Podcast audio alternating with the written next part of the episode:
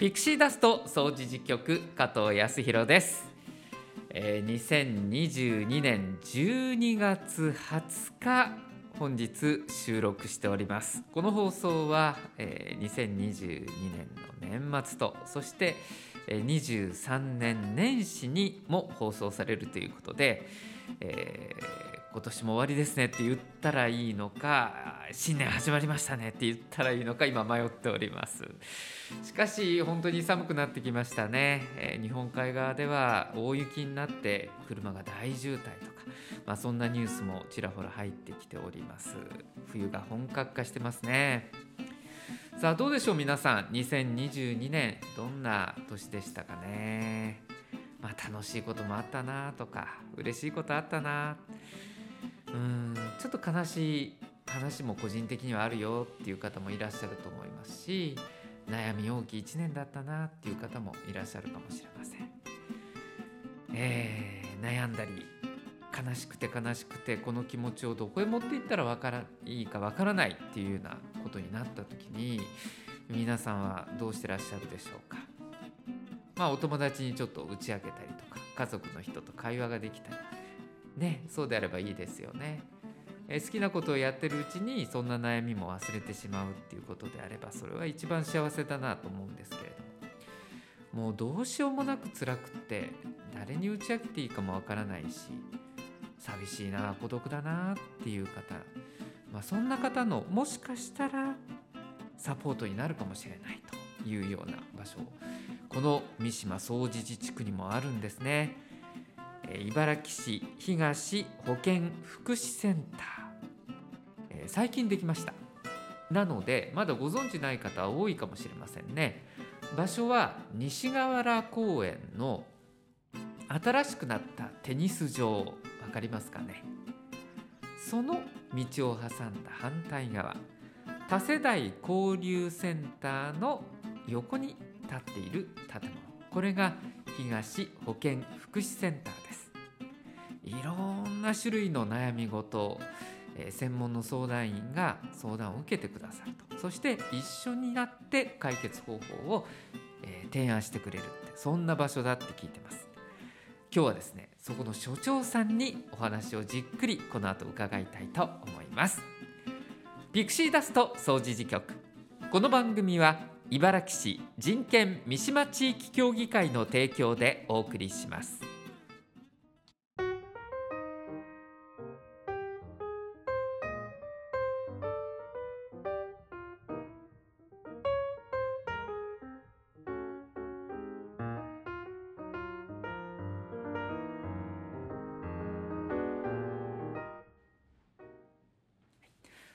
ことで今日はですね茨城市東保健福祉センターにお邪魔しております、えー、所長の中村ゆかりさんにお越しいただいております。中村さんよろしくお願いします。はいよろしくお願いいたします。はいちょっと緊張してますか？大丈夫ですか？はい、えー、中村さんこの東保健福祉センターなんですけれども、はい、えー、まだ歴史としてはそんなに長くないですよね。いつできたんでしたっけ？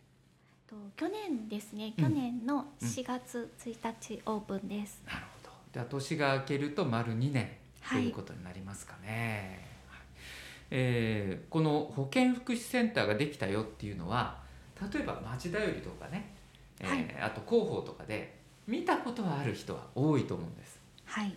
ただあの西蔵の横のとこにあるらしいけど何やってんのかなっていう人が結構多いと思うんですね、はい、テニスコートの横やなまでは分かっても。まあ一言で説明するのは難しいと思うんですけど、はい、保健福祉センターってどういう施設なんでしょうか？そうですね、うん、えー、子供から高齢者まで、うん、であと障害のある方も、うんどどんな相談も保険や福祉に関する相談、はい、どんな相談でもまずはあのご相談いただけたら、うん、いいなっていう施設です。はい、まあいろんな悩みがありますよね。はい。いろんな悩みがあの生活をしているとあるし、えー、生きているとあると思うんですけれども、はい、そんな時に結構解決する方法をあのサポートという形でできる場所だよっていうイメージでよろしいですかね。そうですね、うん。はい。まあ子供からお年寄りまでとおっしゃいましたし、障害がある方も含めてっていうことなので、で、えー普通なんかその保健福祉センターとか保健医療センターとかいうと医療センターっていうとお医者さんがいるのかなとかはい。看護師さんがいるのかな病気を治してくれるのかなっていうイメージがあるんですけど、保健福祉センターここの東保健福祉センターだとどんな方がいてどんな相談はい、具体的にこう乗っていただけるんでしょまずはこう名前の通り保険の部分は保健師さんがいて、健師さん。はい、子育てのことであるとか、あとお体のこと。例えば検診を受けた後うこういう結果なんだけどどうだろうとかうそういったお体のこととかも相談ううんーしていただくことができます。例えばそれってできる前はどこへ行ってたんですかね皆さん。皆さん保ですね。健所とか保健医療センター行くっていうイメージですか？そうですね。保健医療センターとかに行かれてましたね、それが同じ地区にあるはい。東のセンターにここへ来ると、これこの前検診特定検診受けたんやけど、はい。これはどう考えたらいいんかな、はい。再検査いる？みたいな。ちょっと誰かにこうモヤモヤを吐き出したい時に来てもいいってことですか、はい。なるほど。そうです。あいいですねそれはね、はい。保険分野以外でいうはいとどんなことがありますか、とあと福祉。福祉ですね、で福祉の専門機関があります。でそれは、えー、と地域包括支援センタはい、ーさんもこのセンターの中にうん。入ってますので、高齢の高齢者のこととか、うん。あと介護のこととか、うん。っていうことをご相談いただくことができます。なるほど。あの地域包括支援センター私も個人的にねはい。利用したことがあるんですけど、まあ、例えば母の一人暮らしをしてた時にサポートをする中でこれはただ普通に年老いてきたからこういうことになってるのかもしかして病気が背後にあるのかわからないんですよね、一緒にこう暮らしてるとね。はい、でどうしたらいいかなっていう時にどこへ行っていいかわからなかったんですはい、そういう時にちょっと相談してもいい場所っていうイメージでいいですか？あ。地域包括支援センターっていうのは。そうですね。はい、うちの母最近こんな感じなんやけどっていうとはい、具体的にはどういうようなこうあの回答というか例えばこんなところへ相談した方がいいよとか、はい。うん、どういうようなことを言ってくれるんですかね？そうですね。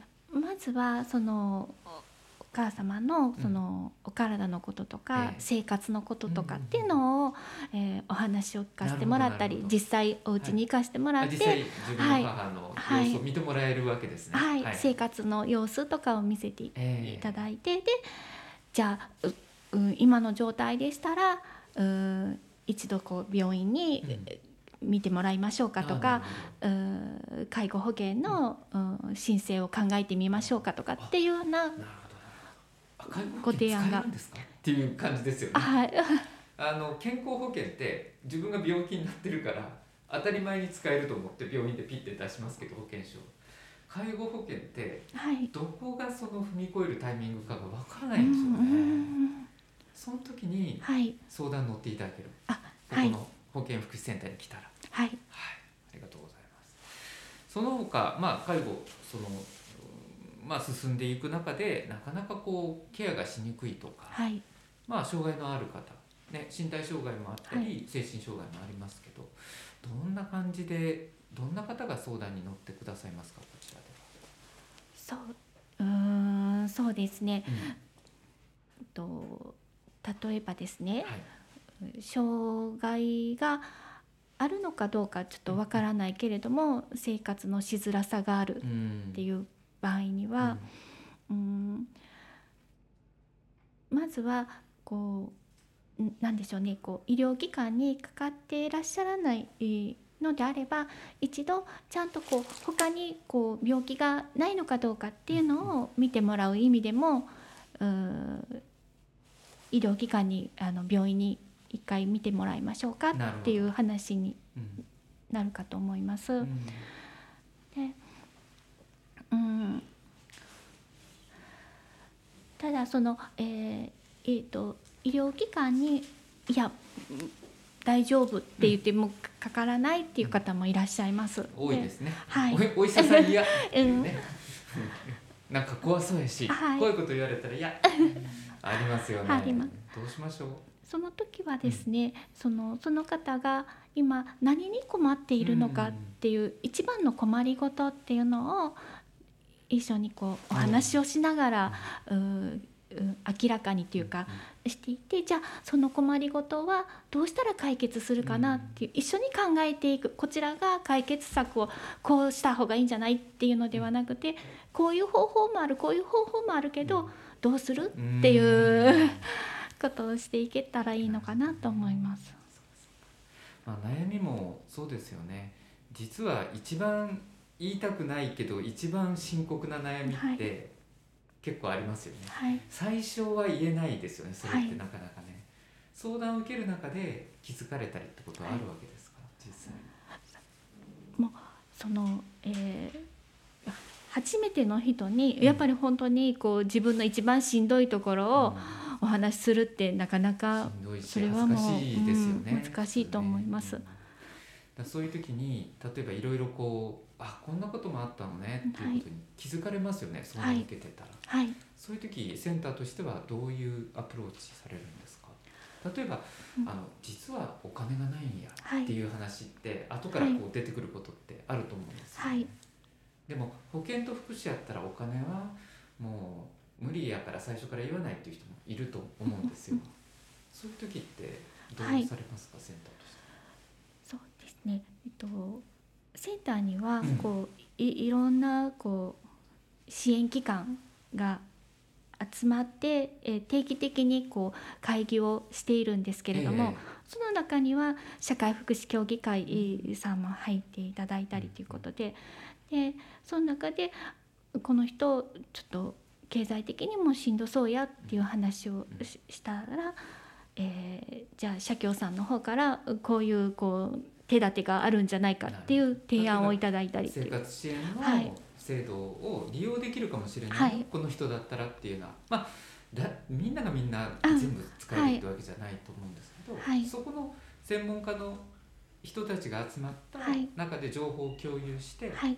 一番いい選択肢2番目の選択肢みたいなものが出てくると。はい。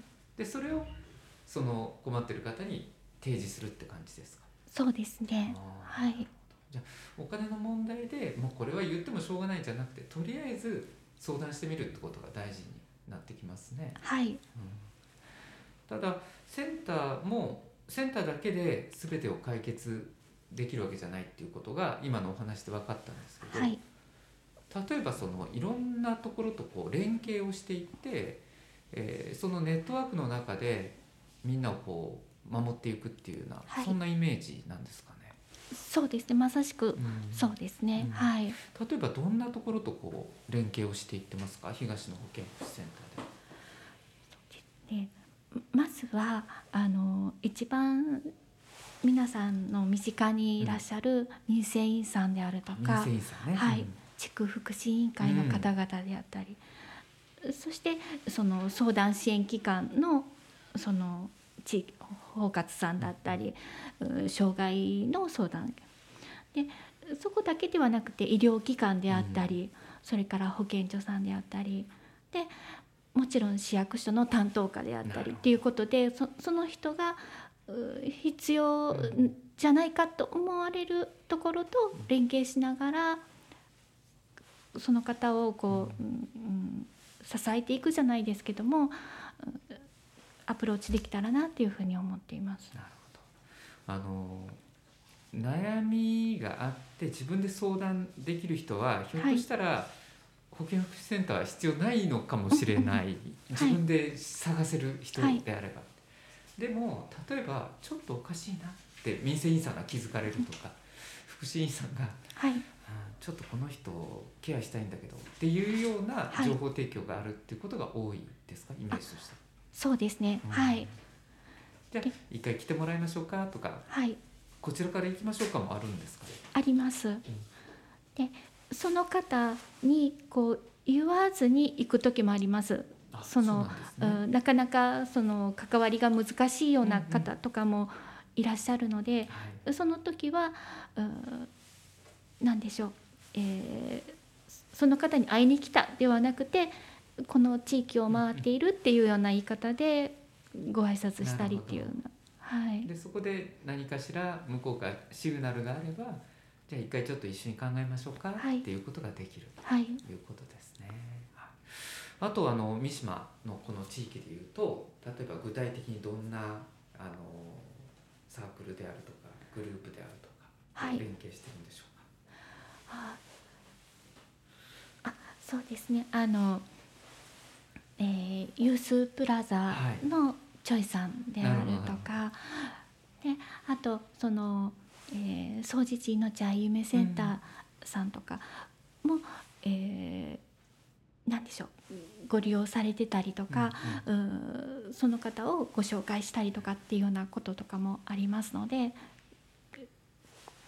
一緒に連携してやらせてもらってます。はい、そうなるとそれぞれの持ってる情報であるとか、はい、こういう方法があるよとか、はい、この人にだったらこういうアプローチがいいよっていうような、よりあのサポートがしやすいような情報がここに集まってくるってことですね。そうですね。はい。はい、りました。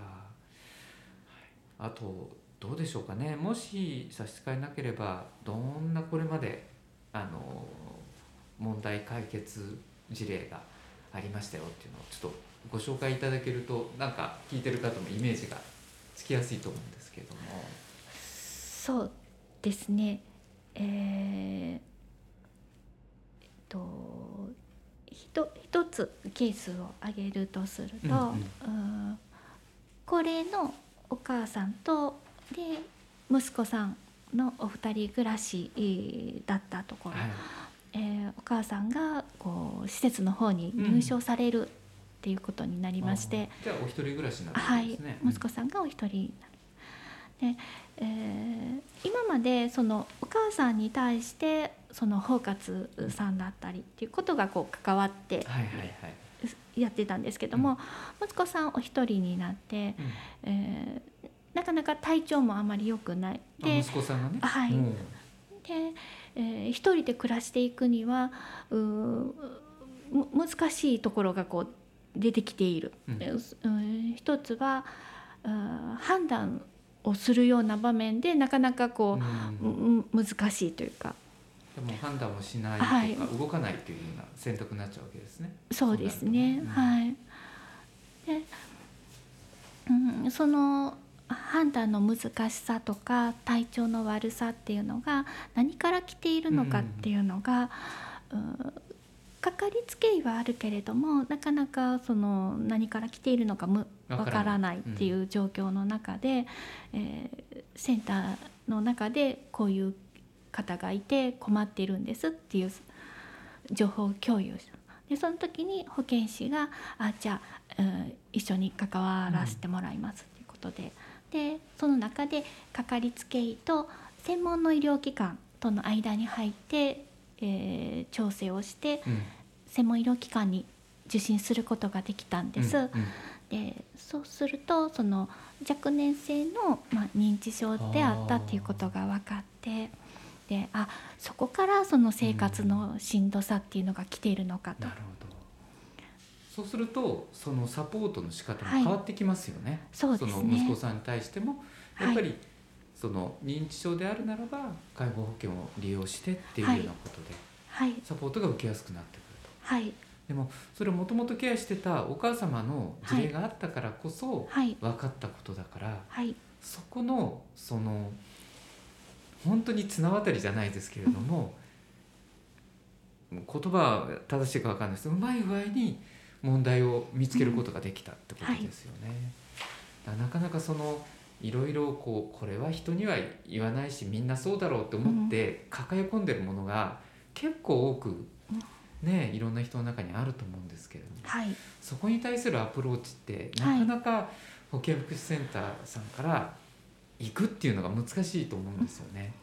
でそんな中でちょっと小耳に挟んだんですけど、はい、なんかイベントがあるそうですね。はい、はい、そうこれがなんか一つ機会になるといいなと思ってるんですけど、はい、ちょっと教えてください。はい、と、えー、東保健福祉センターの、うえー、隣に西河原多世代交流センターがあって、はい、この施設っていうのはこう、うん、廊下を挟んでこう、お隣同士、ね、なんですね。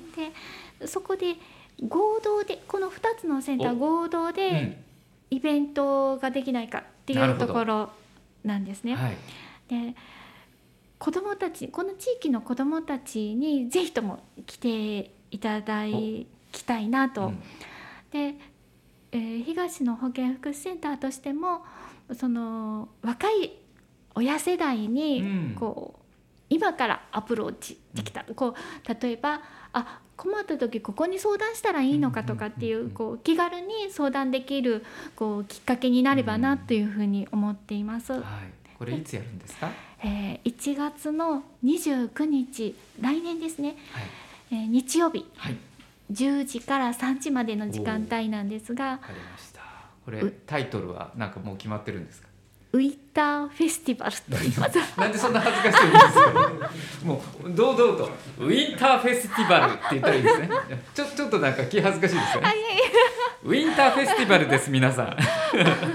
中村さん奥ゆかしいからね。ちょっと遠慮がちにとウィンターフェスティバル。1月29日日曜日午前10時から午後3時、はい、会場はここ東保健福祉センターと多世代交流センター両方使うっていうことでいいですかね？はいどんなことやるんですか？なんか子供さんが来るってことだと、はい、なんかあの楽しいものがないと帰っちゃうと思うんですけど。そうですね。何をしてくれるんでしょう？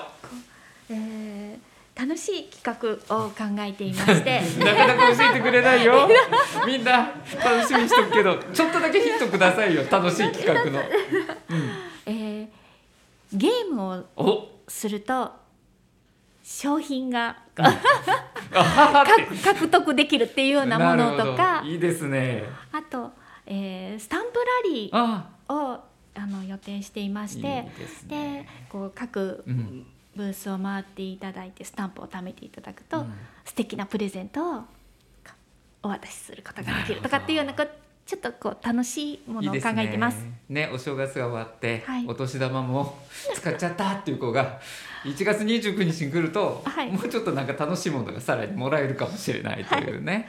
はい、うん、まあお隣が多世代交流センターで、あの老人のための施設でもなく子どものための施設でもなく多世代交流っていうすごくいい言葉だなと思うんですけど、まさにあの東の保健福祉センターも高齢者だけの問題ではないし、はい、世代をまたいで、い、ろんな悩みとかがあるのを解決していこうっていう意味では、はい、多世代交流センターさんとの共通項っていうのもありますよね。ありますね。うん、はいそうですね。お隣同士にあることのメリットって感じてらっしゃいますか？はい、うそうですね。この利用者さんがこうそれぞれこう行き来をするっていうことはまだないんですけど、うんうんこうセンターの職員同士がこうこう交流が少しずつこう出てきたので、はい、こうもっとこう深めていけたらなっていうところはあります。交流することによって情報が共有されて、はい、さらにいい解決に導けるっていうこともね、はい、見えてくるかもしれませんからこのイベントがさらなるそのきっかけになるといいなと思ってます。はい、今日はお忙しい中本当にありがとうございました。ありがとうございました、えー、茨城市東保健福祉センターの所長の中村ゆかりさんにお話を伺いました。はい今日はありがとうございます。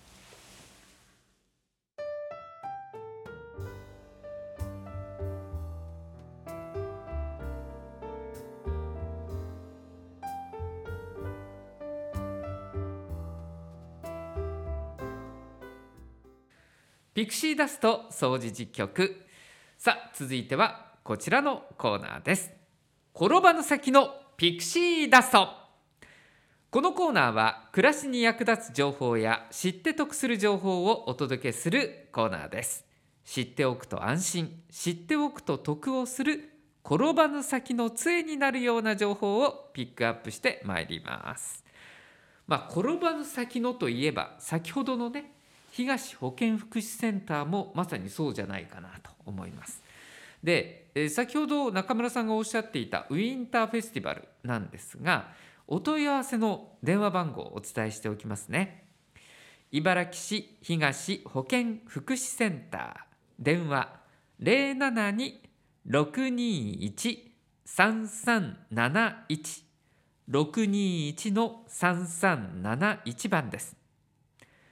もちろんウィンターフェスティバルだけではなくちょっとこんな悩みがあるんだけどとか、えー、こんな困った人がいるんやけどどうしたらいいかなってねご本人じゃなくてもお思いになった方こちらの方にちょっとご相談いただければいいんじゃないかなと思います。電話番号をもう一度申し上げます。茨城市東保健福祉センター072-621-3371番です。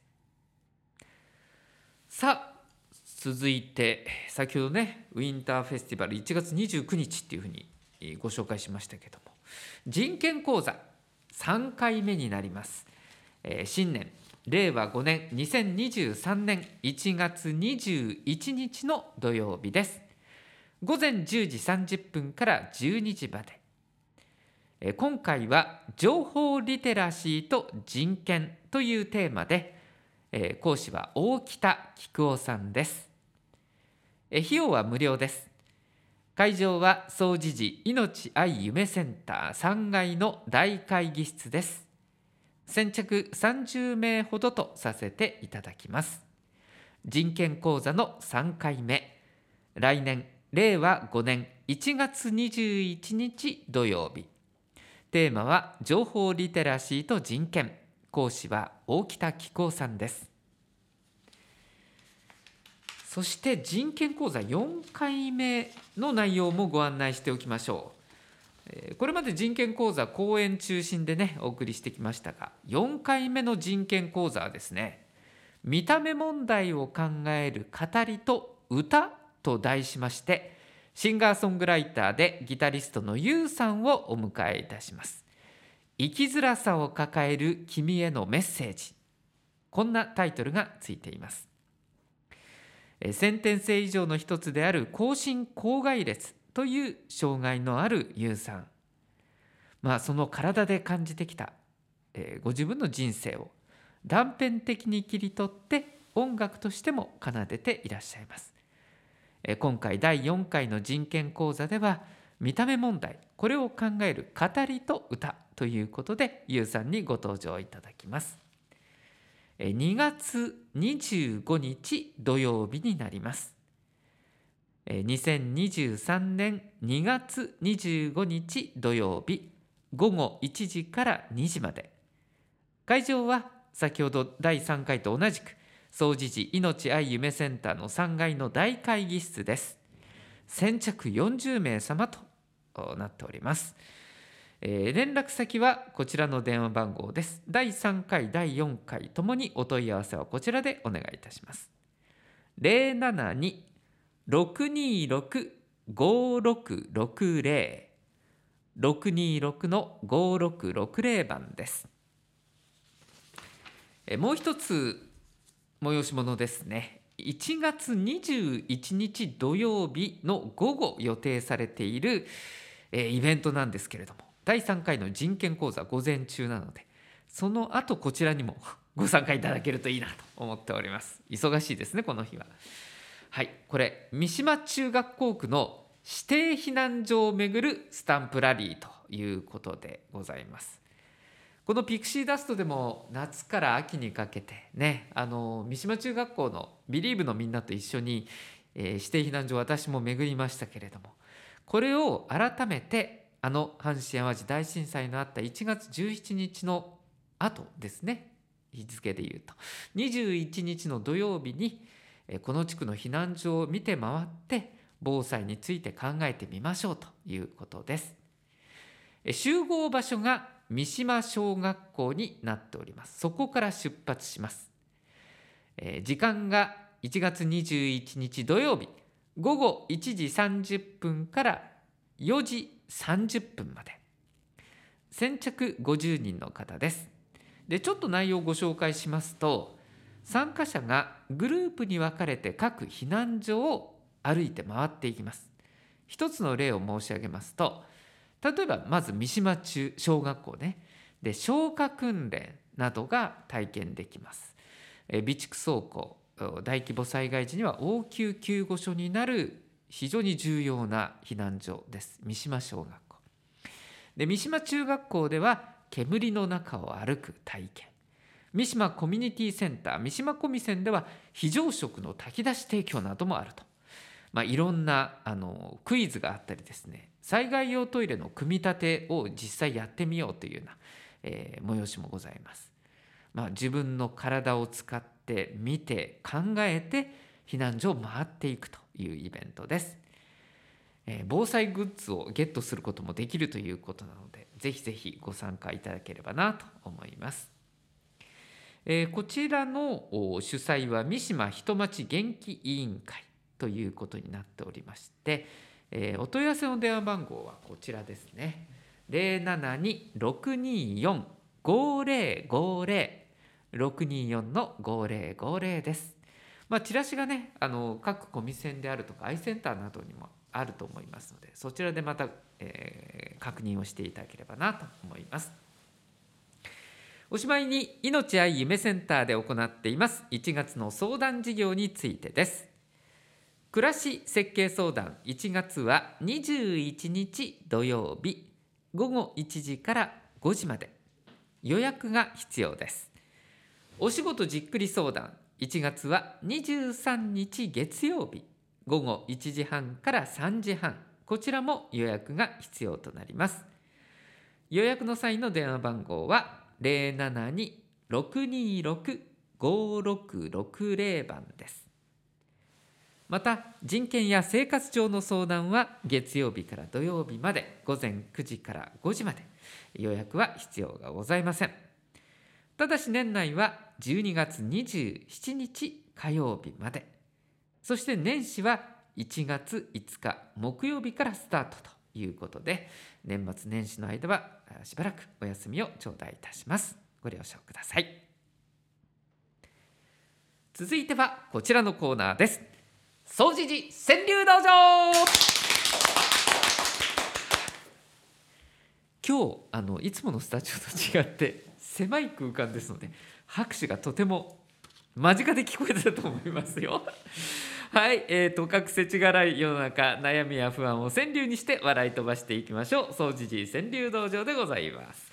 早速いつもの方の 投稿用紙も届いておりますのでご紹介していきたいんですがまずはおじいちゃんから頂戴しました。匿名希望さんでございます。年重ねしわが重なり目もかすむ。年重ねしわが重なり目もかすむ。重なるかすむこう微妙に韻を踏んでるところがいいですね。まあ、年重ねていって幸せもどんどん重なっていってねより大きな幸せになるといいななんて。しわとしわを合わせて幸せみたいな言葉もありましたけどね。はい年末年始にいい 川柳かもしれません。お中条の哲さんでございます。あ最近こんな空かもしれませんね。冬の空ってこの辺り気持ちいいですね。青い空。見上げる先に宇宙ゴミ。くすっとくるね最後ね。綺麗な空やな。青い空。見上げる先にあるんでしょうねいっぱい。宇宙ゴミ。いろんなところがいろんなもの今打ち上げてますからね。はい、さて、えー、いつものね川柳ボックスからじゃないんですけどかつてあのご紹介してたヒューマンワード皆さん覚えてらっしゃいますかね？公募してましたでしょ？対象が決定いたしました、えー、ここでご紹介をしたいと思います。ヒューマンワード2022対象は小学生5年生の作品でした。ご紹介します。思いやりはみんなを思う優しい気持ち。思いやりはみんなを思う優しい気持ち、味わい深いですね。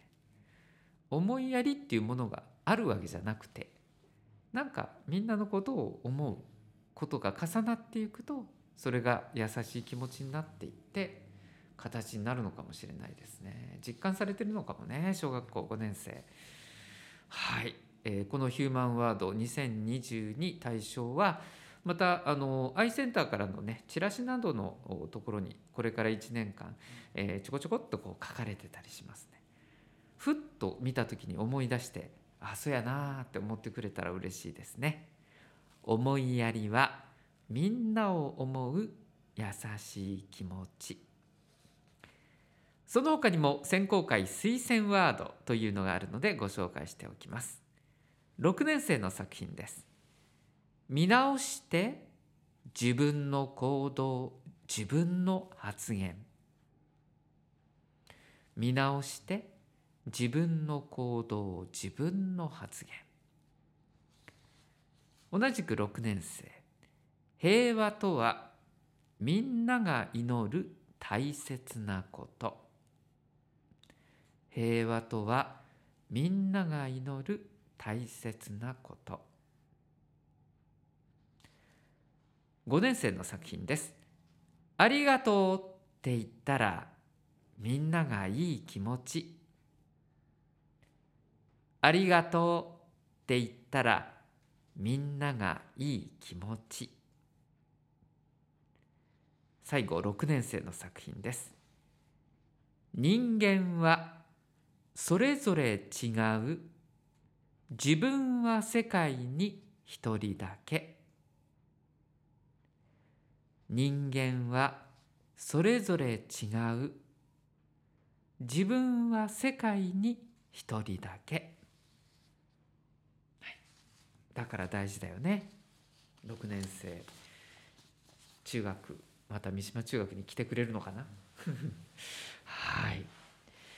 ということでヒューマンワードをご紹介しました。子どもたちの思い、うん、考えた文章が、えー、おじさんの胸にも響きますね改めてあこういう言葉を目にして口にこう出してみるとほんまにそうやなってそうせなあかんな自分の行動自分の発言見直さなあかんな家の中でもなとか思いますね。はい、えー、ご紹介いたしましたヒューマンワードでございました。